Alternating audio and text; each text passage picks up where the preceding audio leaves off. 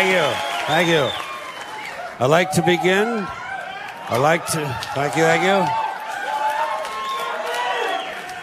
I'd like to begin by saying fuck Lance Armstrong.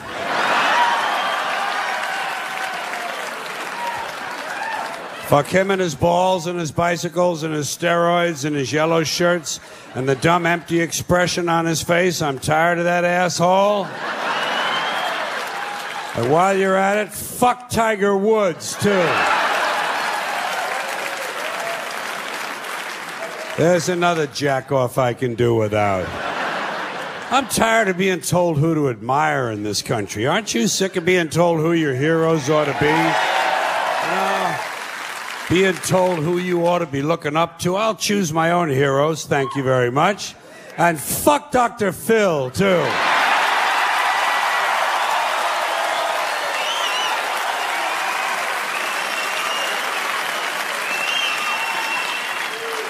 Dr. Phil said I should express my emotions, so that's what I'm doing.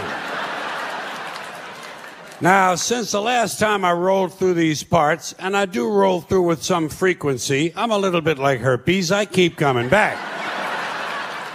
But since the last time I might have seen some of you folks, I have had my 70th birthday. So I'm not... Thank you very much. Thank you. Thank you.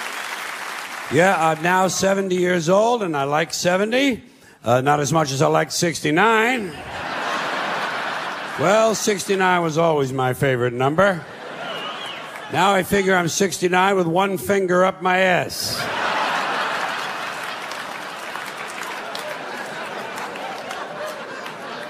But now that I'm an old fuck, and that's what I consider myself to be an old fuck. Old fuck is a very special term. It's not like old man. Old man is different. Old man isn't really a time in your life or a period of years. It's an attitude. Old man is a point of view. It's a way of looking at things. Some guys are old men when they're in their 20s. You've met guys like that. They're just wired like old men. Not me. Not an old man and not an old fart. Because an old fart is kind of. what I am is an old fuck. It's kind of like a fat fuck. You know what I mean? Fat fuck, tall fuck, skinny fuck, short fuck. Old fuck. Who's the old fuck? That's Georgie. Georgie's the old fuck. In this respect, fuck is actually a synonym for the word fellow.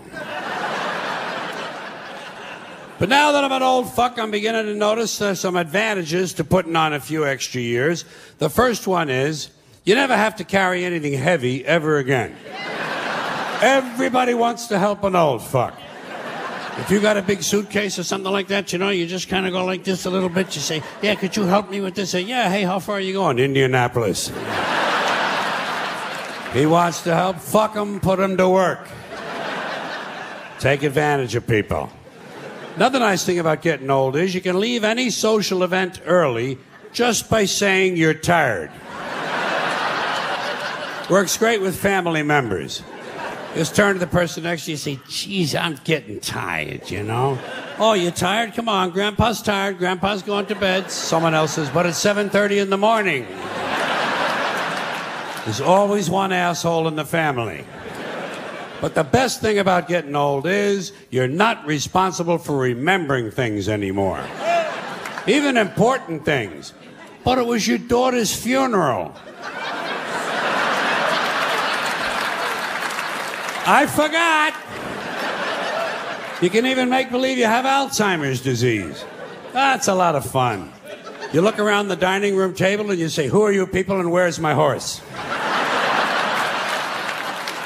then you stare at your eldest son and say, Agnes, I haven't seen you since First Communion. Fucks them up. Fucks them up. They don't know how to handle it. Takes them a week to get over that shit and they start listening to you a lot more carefully from then on. So don't be afraid to get old. It's a great time of life. You get to take advantage of people, and you're not responsible for anything. You can even shit in your pants.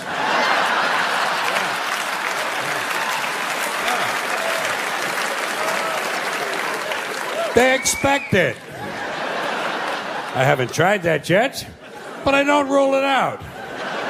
I'm keeping my options open. Everything is on the table.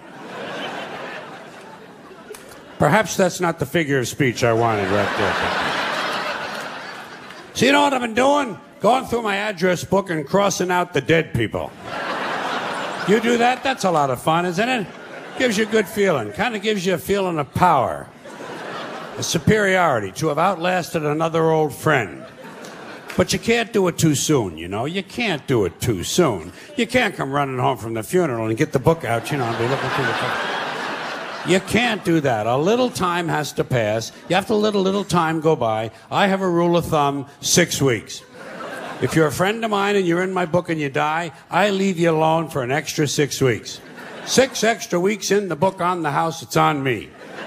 But after that, hey, facts are facts. Fuck you, you're dead.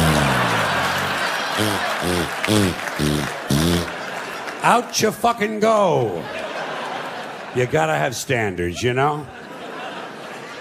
Now, these days, a lot of people don't keep analog address books anymore. They don't want to be writing that stuff out longhand. They're in the computer age, and they have an application in the computer called Outlook or, or Contacts or Address Book, something like that. So they keep all the information in the computer, and they sync it up with their phone every day or every other day. So now, instead of scratching out a name, you get to delete the fuck. and deleting someone is an even more powerful feeling than simply scratching out a name. You know how to delete someone. You select the name, highlight the person, and then straight into the trash. Now, if it's a really close friend of yours, you might not want to empty the trash for about six weeks. or or uh, if, if it's a little too harsh for you, a little too harsh to delete an old friend, you can always create a new folder. a special folder for dead people. You keep it on your desktop. It's kind of a digital purgatory.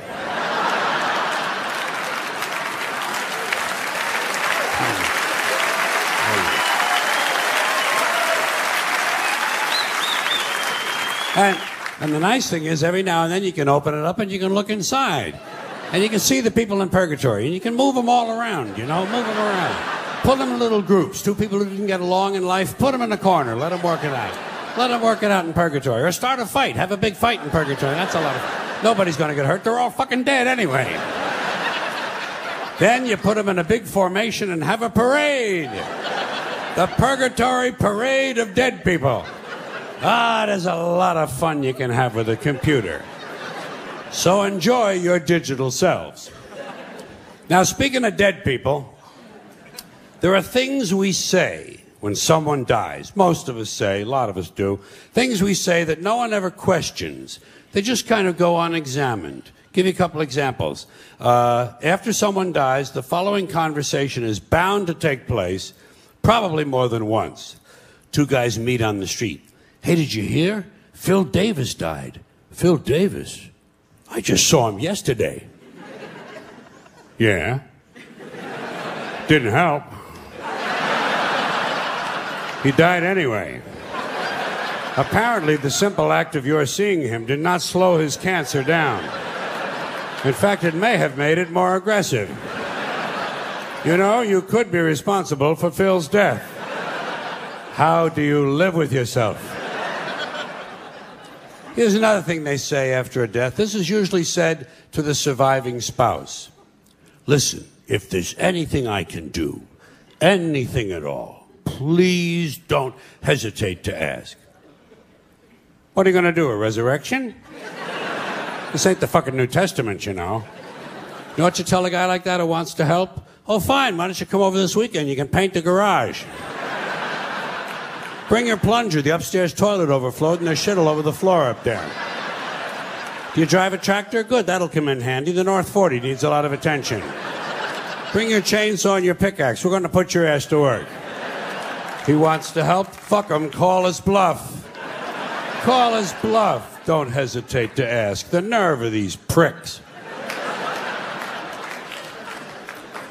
Here's another thing we say to the surviving spouse I'm keeping him in my thoughts. Where? Where exactly in your thoughts does he fit? In between my ass hurts from this chair and let's fuck the waitress?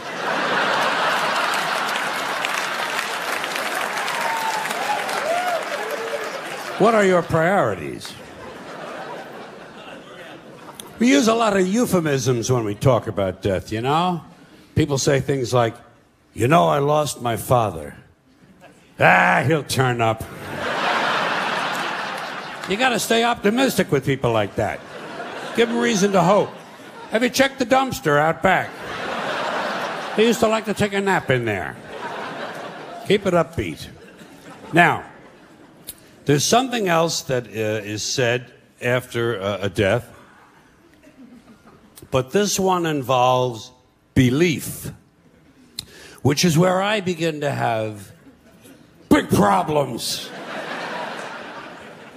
this one happens after the funeral, after the burial, back at the house. Back at the house where the family and friends and the loved ones of the deceased are having some food and drink and enjoying some warm reminiscences of the person who passed away.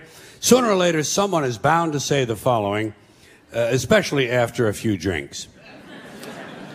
you know, I think he's up there now, smiling down at us.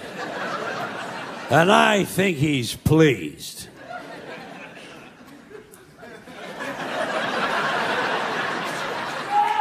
Now, first of all, there is no up there.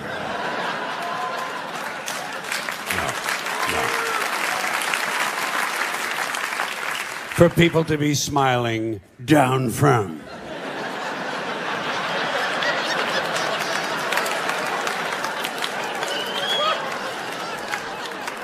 It's poetic, it's quaint, and I guess for superstitious people, it provides a little comfort, but it doesn't exist. But if it did, if it did, and if someone did somehow survive death in a non physical form, I personally think he'd be far too busy with other celestial activities than to be standing around paradise, smiling down.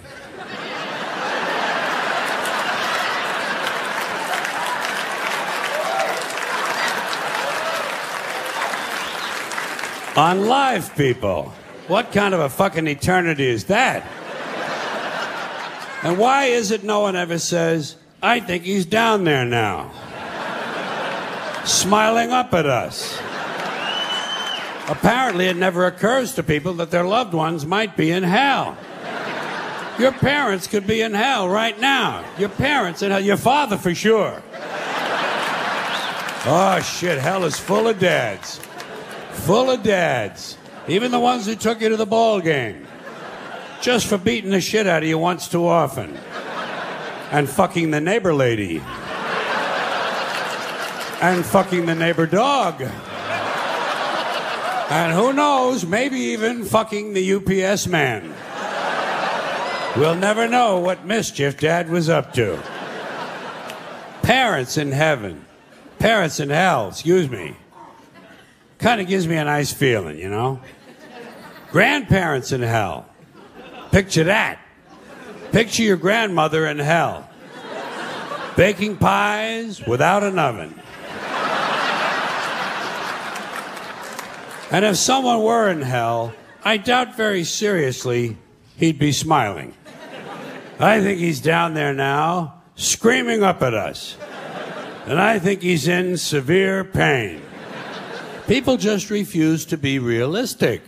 They don't like to be realistic. People would rather stroke themselves. You know, oh, they like to stroke themselves. Don't they stroke themselves? They stroke each other. They get stroked. They stroke the boss. The boss strokes them. Everybody strokes everybody. It's nothing but a big stroke job in this country. The government strokes every day of your life. Religion never stops stroking you. Big business gives you a good stroke, and it's one big transcontinental cross-country red, white, and blue stroke job. Do you know?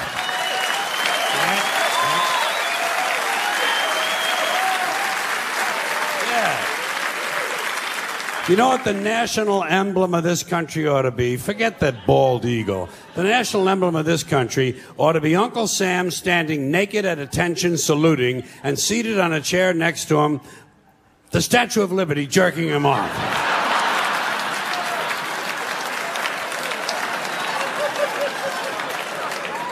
That would be a good symbol for the United Strokes of America. It's all bullshit, folks. It's all bullshit and it's bad for you. Now, speaking of dead people in heaven, there are some people who not only believe that their dead parents in heaven can see them. Okay? Okay. They honestly believe that their dead parents in heaven can help them. You've heard these people, I'm sure. They honestly somehow believe that their dead parents in heaven can intercede with God on their behalf to gain favors for the living. I come from a Catholic home. I heard this shit. They sit there in the chair with the fucking rosary and they look at you like this, you know, and they say, oh, my dad, my dad was looking out for me. He, he was looking out. I don't know how he got me out of that jam, but he got me out. Oh, my mom, my mom was in surgery with me. She was in, I could feel her presence in there. Yeah, yeah, yeah, yeah, yeah, yeah, yeah. Fine. Like the people who die have nothing better to do than to run the heavenly branch of the Make a Wish Foundation. Now, if people want to believe this kind of stuff, it's fine with me. Let them believe it. I don't, I don't, I don't want to disabuse anyone of their, dis, of their beliefs. But I have a question about this. A question that involves logic.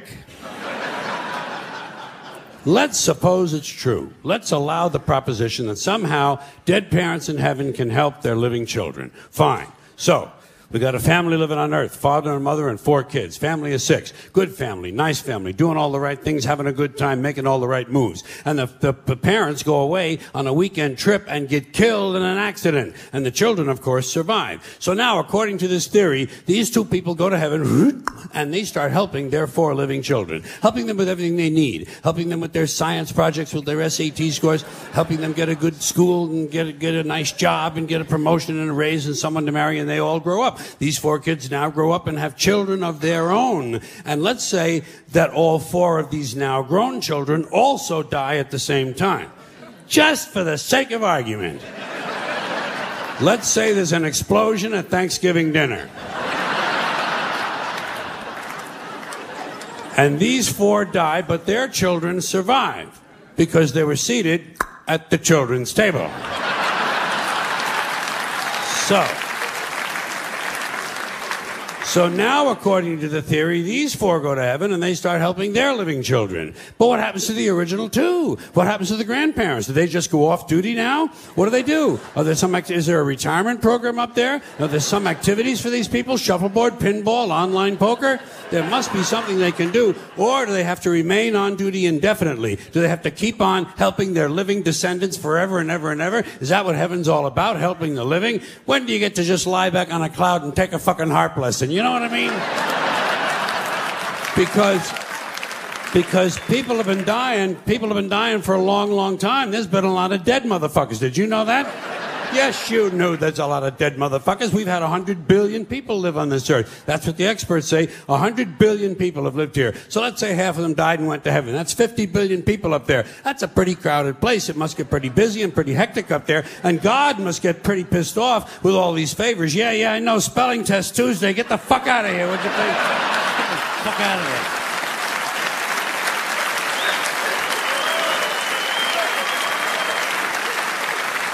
You know, even God can go on sensory overload. That's why he wanted one day off a week. Christians gave him Sunday, Jews gave him Saturday, Muslims gave him Friday. God has a three day weekend, which is probably just what he needs. Now, just a couple other questions about this whole theory. Suppose you die without having any children. Who do you help? Strangers? It would be nice. Suppose you're an adopted child. Who helps you? Your biological mother? She doesn't even know where the fuck you live.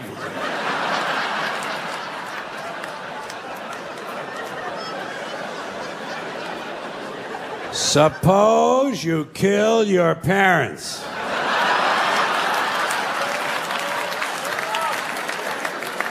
Would they help you?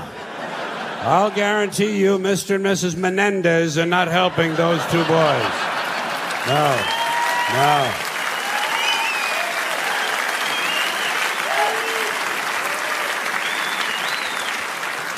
Yeah, it's all bullshit, folks. It's bad for you.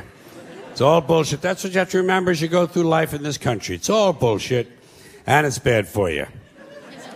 Now, speaking of parents and speaking of bullshit, uh, two ideas which aren't always mutually exclusive, by the way. I'd like to mention a special kind of bullshit that has taken hold in this country in the last 30 to 40 years. It's a form of bullshit that really only can be called child worship. It's child worship. It's this excessive devotion to children. I'm talking about today's professional parents, these, these obsessive diaper sniffers who are overscheduling and overmanaging their children and robbing them of their childhoods. Even the simple act of playing.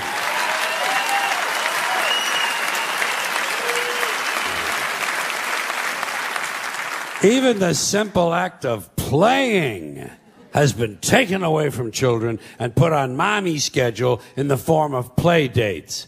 Something that should be spontaneous and free is now being rigidly planned. When does a kid ever get to sit in the yard with a stick anymore? You know, just sit there with a fucking stick. Do today's kids even know what a stick is? You know? You sit in the yard with a fucking stick and you dig a fucking hole. You know? Yeah.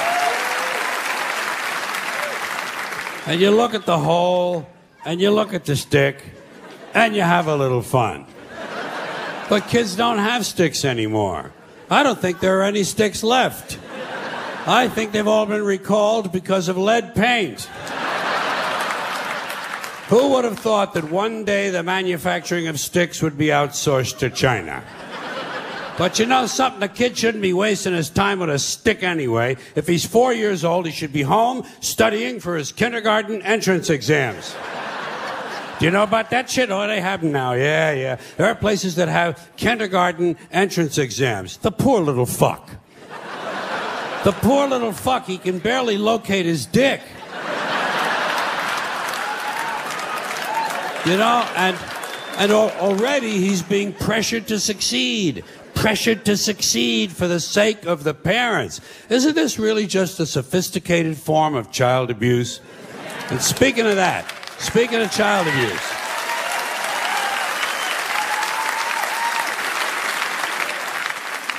Speaking of child abuse, next stop, grade school.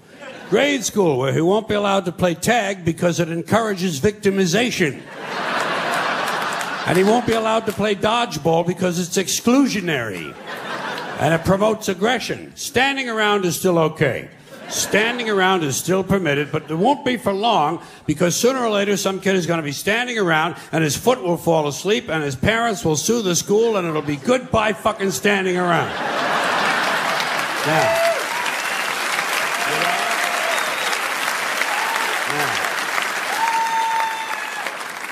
Now, fortunately, all is not lost. All is not lost because at least we know that when he does get to play whatever games he is allowed to play, the child will never lose. We know he'll never lose because in today's America, no child ever loses. There are no losers anymore. Everyone's a winner. No matter what the game or sport or competition, everybody wins. Everybody wins, everybody gets a trophy. No one is a loser. No child these days ever gets to hear those all important character building words. You lost, Bobby. You lost. You're a loser, Bobby. They miss out on that. You know what they tell a kid who lost these days? You were the last winner. a lot of these kids never get to hear the truth about themselves until they're in their 20s. When their boss calls them in and says, Bobby, clean the shit out of your desk and get the fuck out of here, you're a loser. Get the fuck out of here.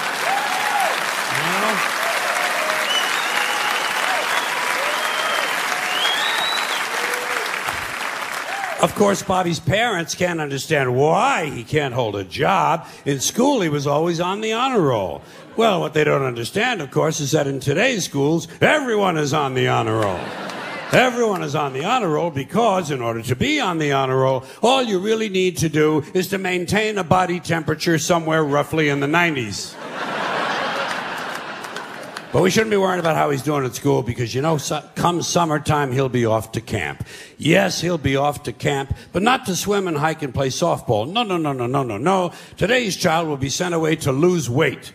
He'll be sent to fat camp, or violin camp, or ceramics camp, or computer camp, or leadership camp, whatever the fuck that is. leadership camp. Isn't that where Hitler went?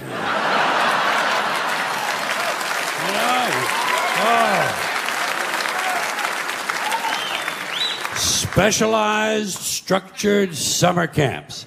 Gotta keep the little fucker busy, don't they? Gotta keep the little fucker busy. Wouldn't want him to sneak in a little unstructured time in the woods. That wouldn't be any good. God knows he might start jacking off. now, all of this stupid bullshit that children have been so crippled by has grown out of something called the self esteem movement. The self esteem movement began in 1970, and I'm happy to say it has been a complete failure. because studies have repeatedly shown that having high self esteem does not improve grades, does not improve career achievement, it does not even lower the use of alcohol, and most certainly does not reduce the incidence of violence of any sort. Because as it turns out, extremely aggressive, violent people think very highly of themselves. Imagine that. Sociopaths have high self esteem. Who would have thunk, huh? I love when this kind of thing happens. I love when these politically correct ideas crash and burn and wind up in the shithouse. Here's another one that bit the dust. This practice of playing Mozart during pregnancy so the fetus can hear it. It was supposed to increase intelligence. Didn't work. Didn't work. All it did was sell a lot of CDs and piss off a whole lot of fetuses. the self esteem movement revolved around a single notion the idea, the single idea that every child is special. Boy, they said it over and over and over, as if to convince themselves. Every child is special. And I kept saying, Fuck you. Every child is clearly not special. Did you ever look at one of them? Did you ever take a good close look at one of these fucking kids? They're goofy. They're fucking goofy looking. They're too small. They're way too fucking small. They're malapportioned. Their heads don't fit their bodies. Their arms are too weird and everything. Can't walk across the room in a straight line. And when they talk, they talk like I got a mouthful of shit. They're incomplete. Incomplete. Unfinished work. I never give credit for incomplete work. Now, P.T. Barnum might think they're special, but not me. I have standards. But let's say it's true. Let's grant this. I'm in a generous mood. Let's grant this proposition. Let's say it's true as somehow all, every child is special. What about every adult? Isn't every adult special too? And if not, if not, then at what age do you go from being special to being not so special? And if every adult is special, then that means we're all special, and the whole ideal is, is all its fucking meaning. Here's another platitude they jam down your throat Children are our future. Children are not our future. And I can prove it with my usual flawless logic.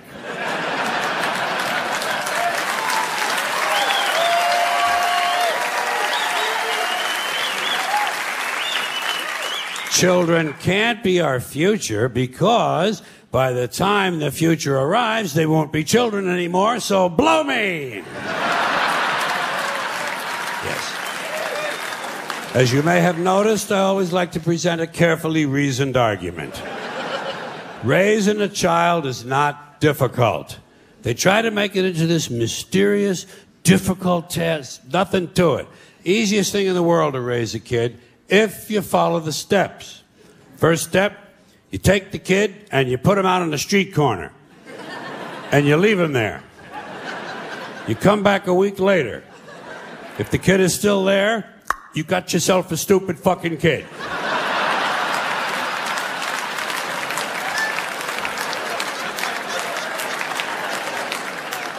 then you just proceed from that point. It's all bullshit, folks. It's all bullshit, and it's bad for you. Now, you wouldn't know it from some of the things I've said over the years, but I like people. I do. I like people, but I like them in short bursts. I don't like people for extended periods of time. I'm all right with them for a little while, but once you get up past around minute, minute and a half, I got to get the fuck out of there. And my reason for this, my reason is for one that you may share possibly. I have a very low tolerance level for stupid bullshit. That's all. Stupid bullshit. You know? And everyone wants to tell you their stupid bullshit. And a lot of them don't know when to stop talking. You ever run into that guy? Doesn't know when to stop talking, just continues running at the mouth like verbal diarrhea. Don't know when the conversation's over. Stupid, trivial shit you don't care anything about. Things you're not even remotely interested in. Did I tell you about my mom and dad? Well, my mom and dad went on vacation down to Mammoth Cave, Kentucky. This is about six years ago, I think. Seemed like it was six, about six years, years ago. Six or seven, possibly seven, could be. Yeah. Somewhere in there, six, seven, more than six, less than seven. Let's call it six and a half. So my mom and dad went on vacation to Mammoth Cave, Kentucky, and my dad found a big rock. What he thought was a big rock, turns out it was a dinosaur turd. A petrified dinosaur turd, 27 pounder. You know, now that I think of it, it might have been eight years ago. That would have been close to Y2K, wouldn't it? Remember Y2K? Whatever happened? Everybody's all worried about that. Nothing ever happened. Big fuss. Nothing ever happened. You know? God, that's strange, you know? So let's say, we'll say it's eight, eight years. Eight, it was either eight or five. So my dad gave my mom this big turd. He said, Here, mom, this is a big dinosaur turd. Put it in your purse and take that home. My mom said, Dad, I don't think this is a dinosaur turd. This thing is still warm. Whoever dropped this thing is still walking around in here, and we better get the fuck out of this cave.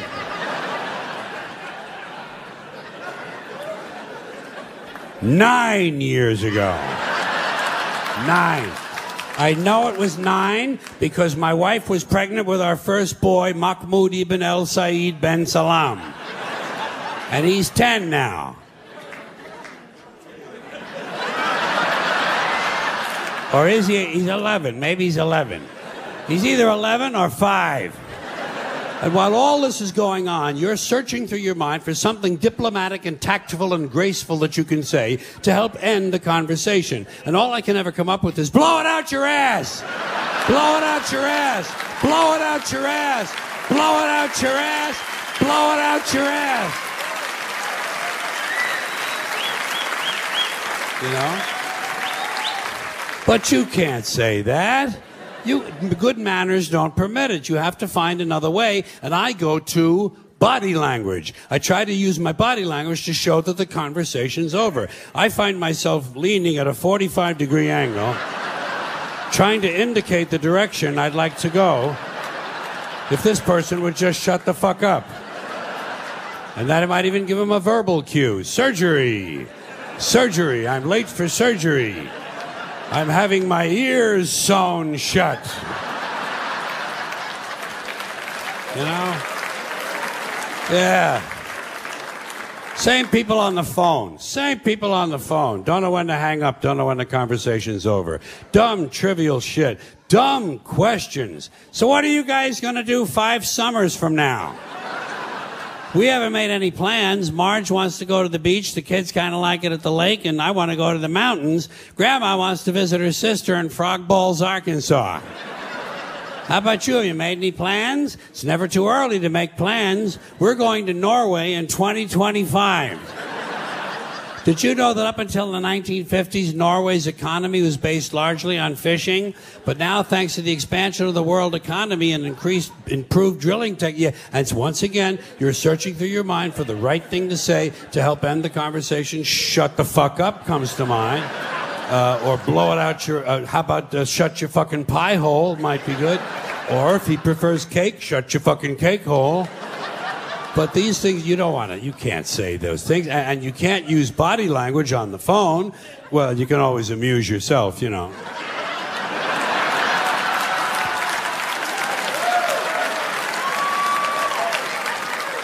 Or if it's your mother, you show your mother respect, you put her on speakerphone.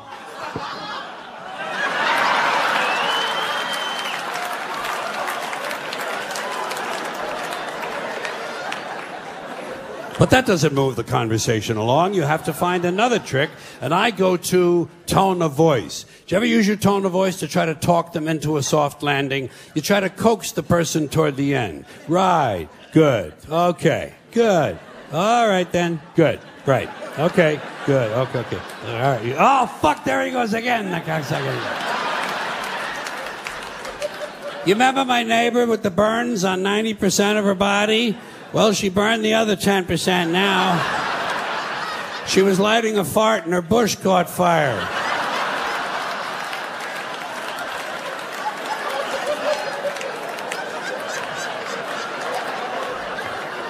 Listen, li- listen, Reverend. Re- Reverend, Reverend, I-, I hate to be rude, but I just took a three and a half hour shit and I'm bleeding from the asshole. Well, I don't have any mercurochrome. Yes, I, yeah, I'll put a Snoopy band aid on it. Thank you. Yeah, yeah, thank you. You do that for me. Yes, say a prayer for my asshole. Thank you very much. You have to resort to these tactics because many people do not understand what a phone call should be or what a phone call is. Ideally, a phone call is the brief exchange of a few vital pieces of information. This is a phone call. Hey, Steve, what time's the circle jerk start tonight? 10 o'clock. Okay, listen, I'm going to be a little bit late. You'll have to start without me. Oh, don't worry, I'll catch up. I'm eating a whole bunch of oysters and watching a horny movie. Uh, it's called Tarzan Fucks a Zebra. Russell Crowe. Well, it's kind of a fantasy. Right now, Renee Zellweger is blowing a unicorn. That's a phone call. It should not be a two and a half hour harangue of your third cousin describing her mailman's liposuction. God, people are fucking boring. People are just fucking boring. You know, it would be great for a guy like me just to be in a coma. huh? Wouldn't that be great? Nothing to do all day. You just crap out and breathe through a fucking tube. They feed you through a tube. There's nothing to do. Whoa, you talk about being a couch potato. That's it, man. No phone calls coming in, nobody dropping by unexpectedly. And if they do drop by, you're completely unaware of it. Because you're in a fucking coma and you're practically clinically dead. And you don't have to listen to their stupid shit. Their stupid shit, like about their new ride around lawnmower with the two tone horn and the GPS in case they get lost on the lawn.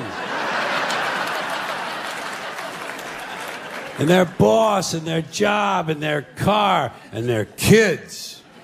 Jesus fucking Christ. Their kids. Folks, folks, nothing worse. Nothing worse than to be stuck somewhere with some married asshole and have to listen to him tell you about his fucking kids. Let me tell you something, folks. Nobody cares about your children, okay? You don't. You don't.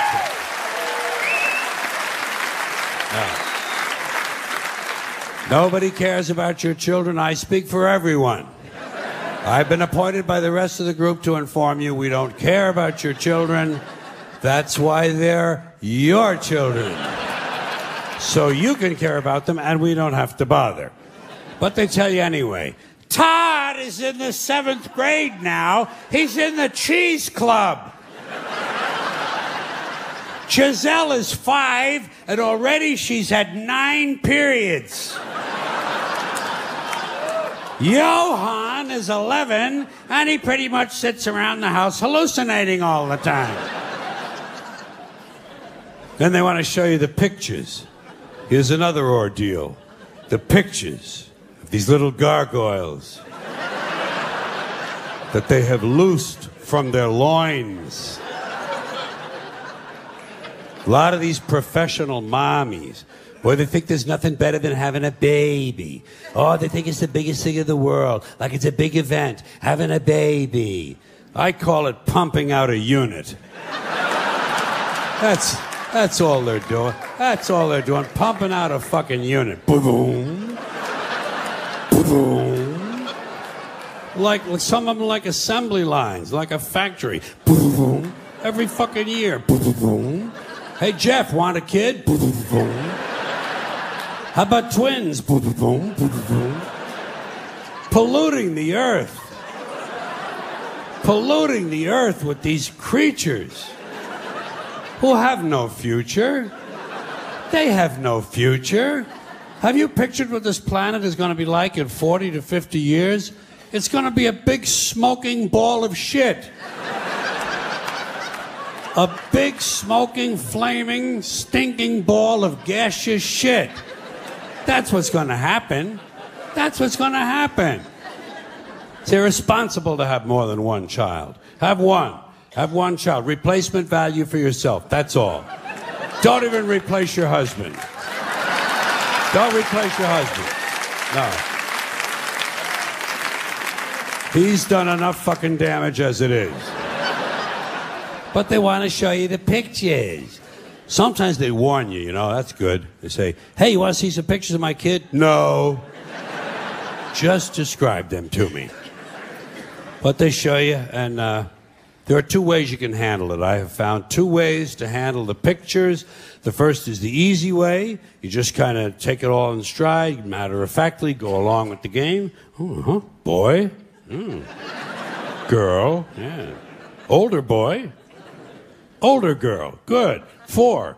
Listen, I have to go wash my crotch. I'll see you later. and you get the fuck out of there.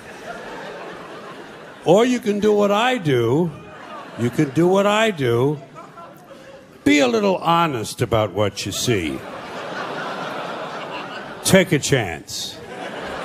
Tell the truth.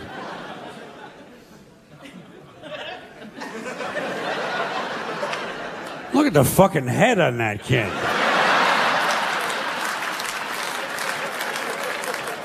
Jesus, where'd you get a fucking head like that? Holy, that thing is huge. Have you put him on YouTube yet? Boy, you get a lot of hits with a head like that. Or put him on eBay. You might make a little money, you know? I'm sure some European circus would snap his ass up in a fucking minute, boy. God damn, that thing is unusual. Listen, maybe he'll grow into it. You never know with kids, huh? Hey, let me ask you a practical question. Where do you find hats for a kid like that? Tell the truth. Don't be bullshitting people. Don't be bullshit. There's enough bullshit as it is, folks. Just plenty of bullshit. Then they want to show you the pictures of the little girl whose second teeth are coming in. And they think it's cute. It's not. It's fucking horrifying. Did you ever take, you ever look at the teeth on some of these kids? You ever take a good close look in the mouth? You ever look in there, see what's going on? Sometimes several rows of fucking teeth coming in. Coming in at all funny angles. There's one under the tooth. That's an, under the tongue. That's an unusual place for a tooth. A sublingual tooth. My God, look at that. Once again, tell the truth. You better start saving your money right now, pal. It's going to cost you a fucking fortune to fix that. You are going to need an international team of orthodontists around the clock just to make it dead. You might want to call FEMA. That looks like a real fucking problem to me. Look at it. Yeah, you have the number of the National Guard. Give them a ring. That's good. Listen, uh, why don't you just have them all pulled and let her start over again, you know? Or take a picture of her with her mouth closed. That would save you a lot of heartache in the long run. Listen, you're not Catholic by any chance, are you? Well, the reason I ask is you might want to take her to Lourdes and pray for a miracle over there. Tell the truth. Don't be bullshitting people. Like I say, there's enough bullshit as it is. There's enough bullshit as it is. In fact, there's just enough. Did you know that? There's just enough bullshit to hold things together in this country. Bullshit is the glue that binds us as a nation. Where would we be without our safe, familiar American bullshit? Land of the free, home of the brave, the American dream. All men are equal, justice is blind, the press is free, your vote counts. Business is honest, the good guys win, the police are on your side, God is watching you, your standard of living will never decline, and everything is going to be just fine. The official national bullshit story. I call it the American okey doke. Every one of those items is provably untrue at one level or another, but we believe them because they're pounded into our heads from the time we're children. That's what they do with that kind of stuff. They put it in the heads of kids. They pound it in there because kids, they know kids are too young to be able to mount a sophisticated argument against these kind of ideas. And so uh, kids, and up to a certain age, by the way, kids are going to believe everything a grown up tells them. Everything. So they, so kids never learn to question things. Nobody questions things in this country anymore. Nobody questions things. Why? People are too fat and happy. People are way too fucking prosperous for their own good. Everyone's got a cell phone that'll make pancakes and rub their balls now, you know?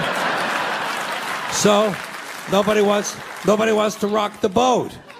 And people people just uh, gizmo Americans have been silenced bought off and silenced by gizmos and toys. And as a result, no one's ever learned to question things. No one questions things in this country anymore. No one questions things. Now, okay. You remember Barbara Bush? I call her the silver douchebag. You remember her? Okay. Barbara Bush. She is the mother of Governor George Bush. I call him Governor Bush because that's the only elected office he ever held legally in our country, okay? George Bush, Governor Bush. Yeah. I don't care where they hang his portrait. I don't care how big his library is. He'll always be Governor Bush. I don't even capitalize his name when I type it anymore.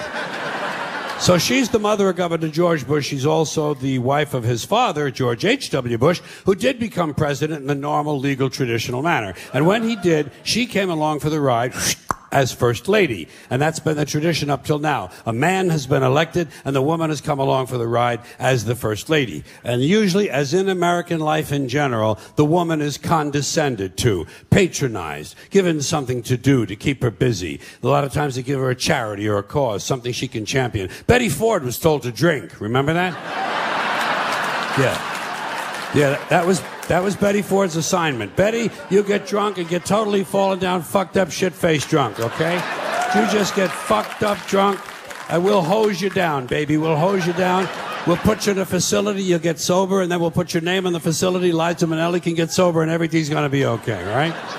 That was her assignment. Barbara Bush's assignment was getting children to read. Remember that? Getting children to read. They figured she had had so much success with George.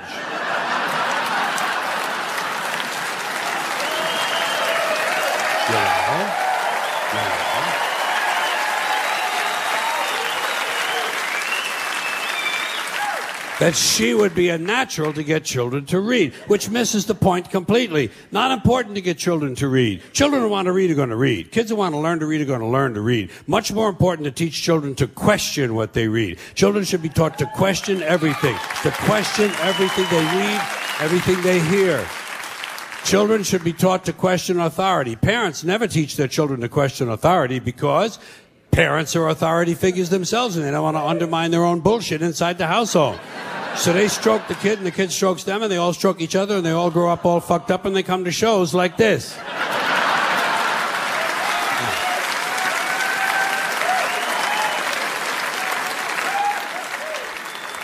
Kids have to be warned that there's bullshit coming down the road. That's the biggest thing you can do for a kid. Tell them what life in this country is about. It's about a whole lot of bullshit that needs to be detected and avoided. That's the best thing you can do. No one told me. No one told me a thing like that. I was never warned about any of this. Had to find all of it out for myself. And there are still, as with you probably, a lot of things that you're expected to believe and accept in America that uh, I personally have a problem with, and I question a lot of these things. give you an example. I saw a slogan on the guy's car. It said, proud to be an American. And I thought, well, what the fuck does that mean? Proud to be an American. You see, I've never understood national pride. I've never understood ethnic pride because uh, I'm Irish and I'm all four of my grandparents were born in Ireland, so I'm fully Irish. And when I was a kid, I would go to the St. Patrick's Day parade, and I noticed that they sold a button that said "Proud to be Irish," and I could never understand that because I knew that on Columbus Day they sold a different button that said "Proud to be Italian." Then came Black Pride and Puerto Rican Pride, and I could never understand ethnic or national pride because to me, pride should be reserved for something you achieve or attain on your own, not something that happens by accident of birth. Being Irish.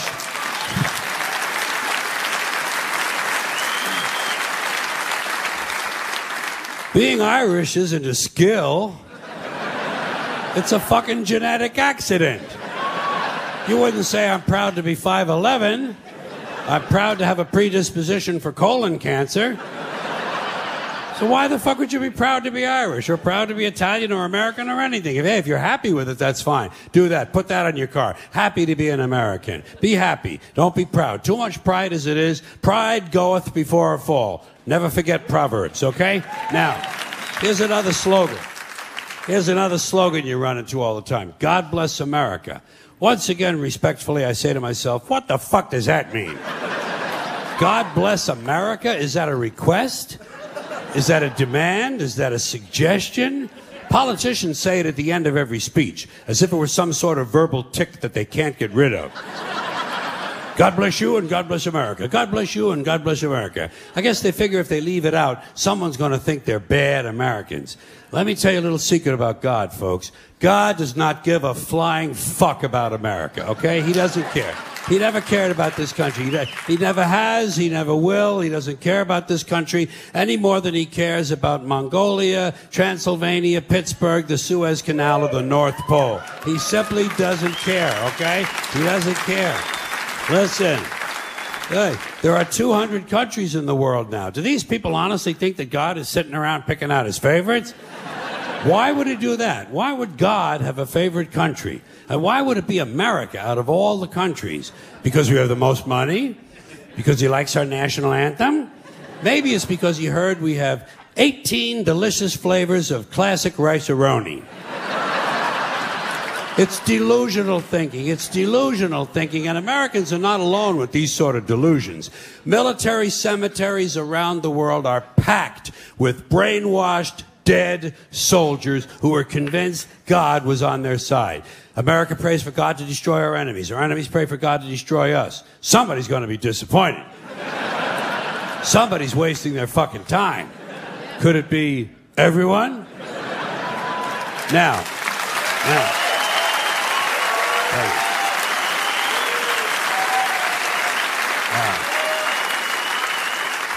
If people want to say God bless America, that's their business. I don't care. But here's what I don't understand. If they say God bless America, presumably they believe in God. And if they do, they must have heard God loved everyone. That's what he said. He loved everyone and loved them equally. So why would these people ask God to do something that went against his own teachings? You know what these God bless America people ought to do? They ought to check with that Jesus fellow they're so crazy about. They're always talking about what would Jesus do? What would Jesus do? They don't want to know so they can do it. They just want to know so they can tell other people to do it. Well, I'll tell you what Jesus would have done. I'll tell you what Jesus would have done. He would have got up on the top of the Empire State Building and said, God bless everyone around the world forever and ever till the end of time. That's what Jesus would have done. And that's what these people should do. Or else they should admit that God bless America is really just some sort of an empty slogan with no real meaning except for something vague like good luck. Good luck, America. You're on your own. Which is a little bit closer to the truth. Here's a, here's a civic custom that I don't understand. Maybe you can help me. Taking off your hat when a flag passes by. Or when some jack off at the ballpark starts singing the national anthem. They tell you to take off your hat. What the fuck does a hat have to do with being patriotic? What possible relationship exists between the uncovered head and a feeling that ought to live in your heart? Suppose you have a red, white, and blue hat. Suppose you have a hat made out of a flag. Why would you take it off to honor the flag? Wouldn't you leave it on and point it toward the flag?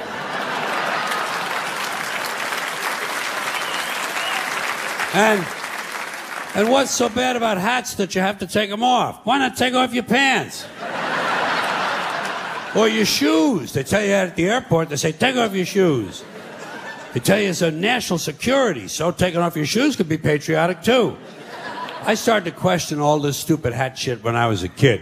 When I was a kid, I was a Catholic, uh, at least until I reached the age of reason, okay? So, I was a Catholic.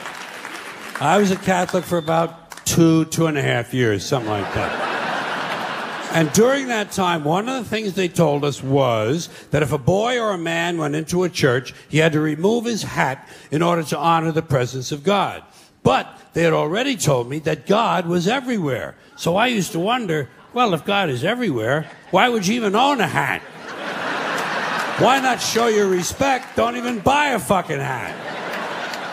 And just to confuse things further, they told the women exactly the opposite. Catholic women and girls had to cover their heads when they went into church. Uh, same as in certain temples, Jewish men have to cover their, their heads in those temples. In those same temples, Jewish women not allowed to cover their heads. So try to figure this shit out. Catholic men and Jewish women, no hats. Catholic, Catholic women and Jewish men, hats. Somebody's got the whole thing totally fucking backwards, don't you think? And what is this religious fascination with headgear?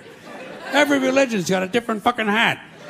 Did you ever notice that? The Hindus have a turban, the Sikhs have a tall white turban, Jews have a yarmulke, the Muslims have the keffiyeh, the bishop has a pointy hat on one day and a round hat on another day, cardinal has a red hat, pope has a... Everybody's got a fucking hat.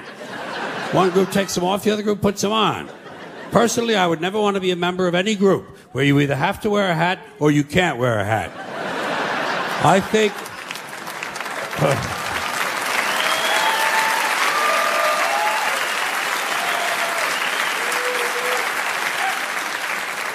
I think all religions should have one rule and one rule only hats optional. That's all you need to run a really good religion. Here's another one of these civic customs swearing on the Bible. You understand that shit? They tell you to raise your right hand, place your left hand on the Bible. Does this stuff really matter? Which hand? Does God really give a fuck about details like this? Suppose you put your right hand in the Bible, you raise your left hand. Would that count? Or would God say, sorry, wrong hand, try again? And what, why does one hand have to be raised? What is the magic in this gesture? This seems like some sort of a primitive voodoo mojo shtick. Why not put your left hand on the Bible, let your right hand hang down by your side? It's more natural. Or put it in your pocket. Remember what your mother used to say? Don't put your hands in your pockets. Does she know something we don't know? Is this hand shit really important? But let's get back to the Bible, America's favorite national theatrical prop. Suppose the Bible they hand you to swear on is upside down, or backward, or both, and you swear to tell the truth on an upside down, backward Bible. Would that count? Suppose the Bible they hand you is an old Bible and half the pages are missing. Suppose all they have is a Chinese Bible in an American court or a Braille Bible and you're not blind. Suppose they hand you an upside down, backward Chinese Braille Bible with half the pages missing.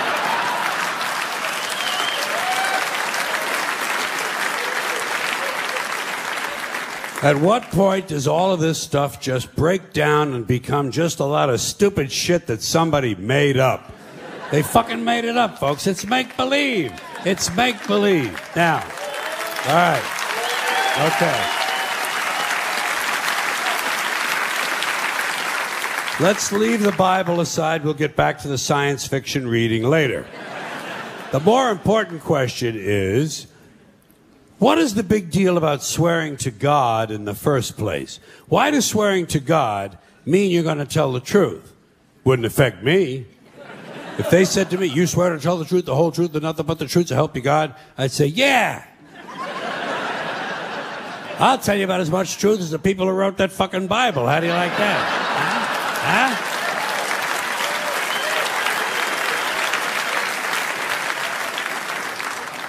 Swearing on the Bible doesn't mean anything. It's it's kid swearing to God is kid stuff. Did you, you ever, remember when you were a kid? If you if you told another kid something he didn't quite believe, he'd say, "You swear to God." I would always say, "Yeah, I swear to God," even if I was lying. Why not? What's going to happen if I lie? Nothing. Nothing happens if you lie, unless you get caught, and that's a whole different story. Sometimes a kid would think he was being slick with me, and he'd say, "You swear on your mother's grave?" I'd say, "Yeah." Why not? First of all, my mother was alive. She didn't even have a grave. Second of all, even if she was dead, what's she going to do? Rise from the grave and come and haunt me? Come and haunt me? All because I told a lie to an eight year old? Get fucking real, will you?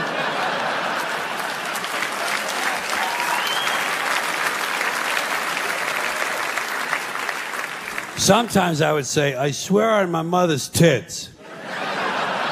Kids are impressed with things like that. I mean, I don't care about my mother's tits either. I don't care if they fell off. Fuck her. Not my problem. They're your tits, Ma. You keep an eye on them. Swearing to God doesn't mean anything. Swearing on the Bible doesn't mean anything. You know why? Because Bible or no Bible, God or no God, if it suits their purposes, people are going to lie in court. The police do it all the time. All the time. Yes, they do. It's part of their job to protect, to serve, and to commit perjury whenever it supports the state's case. Swearing on the Bible is just one more way of controlling people and keeping them in line, and it's one more thing that holds us back as a species. Here's one more item for you, the last in our civics book. Rights. Boy, everyone in this country is always running around yammering about their fucking rights. I have a right. You have no right. We have a right. They don't have a right. Folks, I hate to spoil your fun, but there's no such thing as rights, okay? They're imaginary. We made them up, like the boogeyman. The Three Little Pigs, Pinocchio, Mother Goose, shit like that. Rights are an idea. They're just imaginary. They're a cute idea. Cute. But that's all. Cute and fictional. But if you think you do have rights, let me ask you this. Where do they come from? People say, well, they come from God. They're God given rights. Oh, fuck. Here we go again. Here we go again. The God excuse. The last refuge of a man with no answers and no argument it came from God. Anything we can't describe must have come from God. Personally, folks, I believe that if your rights came from God, He would have given you the right to some food every day, and He would have given you the right to a roof over your head. God would have been looking out for you. God would have been looking out for you. You know that? He wouldn't have been worried about making sure you have a gun so you get drunk on Sunday night and kill your girlfriend's parents. But let's say it's true. Let's say God gave us these rights. Why would He give us a certain number of rights? The Bill of Rights in this country has 10 stipulations, okay? 10 rights. And apparently God was doing sloppy work that week because we've had to amend the Bill of Rights an additional 17 times. So God forgot a couple of things like slavery. Just fucking slipped his mind. But let's say Let's say God gave us the original 10. He gave the British 13. The British Bill of Rights has 13 stipulations. The Germans have 29. The Belgians have 25. The Swedish have only six. And some people in the world have no rights at all. What kind of a fucking goddamn God given deal is that? No rights at all? Why would God give different people in different countries different numbers of different rights? Boredom? Amusement? Bad arithmetic? Do we find out at long last, after all this time, that God is weak in math skills? Doesn't sound like divine planning to me. Sounds more like human planning. Sounds more like one group trying to control another group. In other words, business as usual in America. Now, if you think you do have rights, one last assignment for you. Next time you're at the computer, get on the internet, go to Wikipedia. When you get to Wikipedia, in the search field for Wikipedia, I want you to type in Japanese Americans 1942, and you'll find out all about your precious fucking rights, okay? All right. You know about it. You know about it. In 1942, there were 110,000 Japanese American citizens in good standing, law abiding people who were thrown into internment camps simply because their parents were born in the wrong country. That's all they did wrong. They had no right to a lawyer, no right to a fair trial, no right to a jury of their peers, no right to due process of any kind.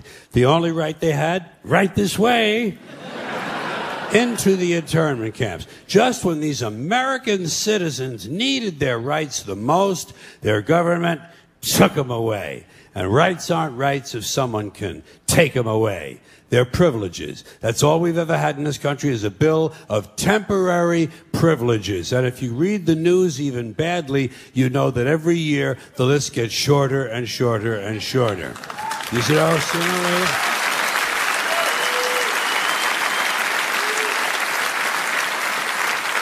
Yeah. Sooner or later, the people in this country are going to realize the government does not give a fuck about them. Government doesn't care about you or your children or your rights or your welfare or your safety. It simply doesn't give a fuck about you. It's interested in its own power. That's the only thing, keeping it and expanding it wherever possible. Personally, when it comes to rights, I think one of two things is true. I think either we have unlimited rights or we have no rights at all. Personally, I lean toward unlimited rights. I feel, for instance, I have the right to do anything I please.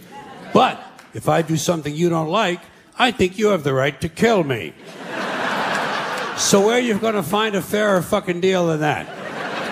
So the next time some asshole says, gee, I have a right to my opinion, you say, oh yeah? Well, I have a right to my opinion, and my opinion is you have no right to your opinion. then shoot the fuck and walk away. Thank you.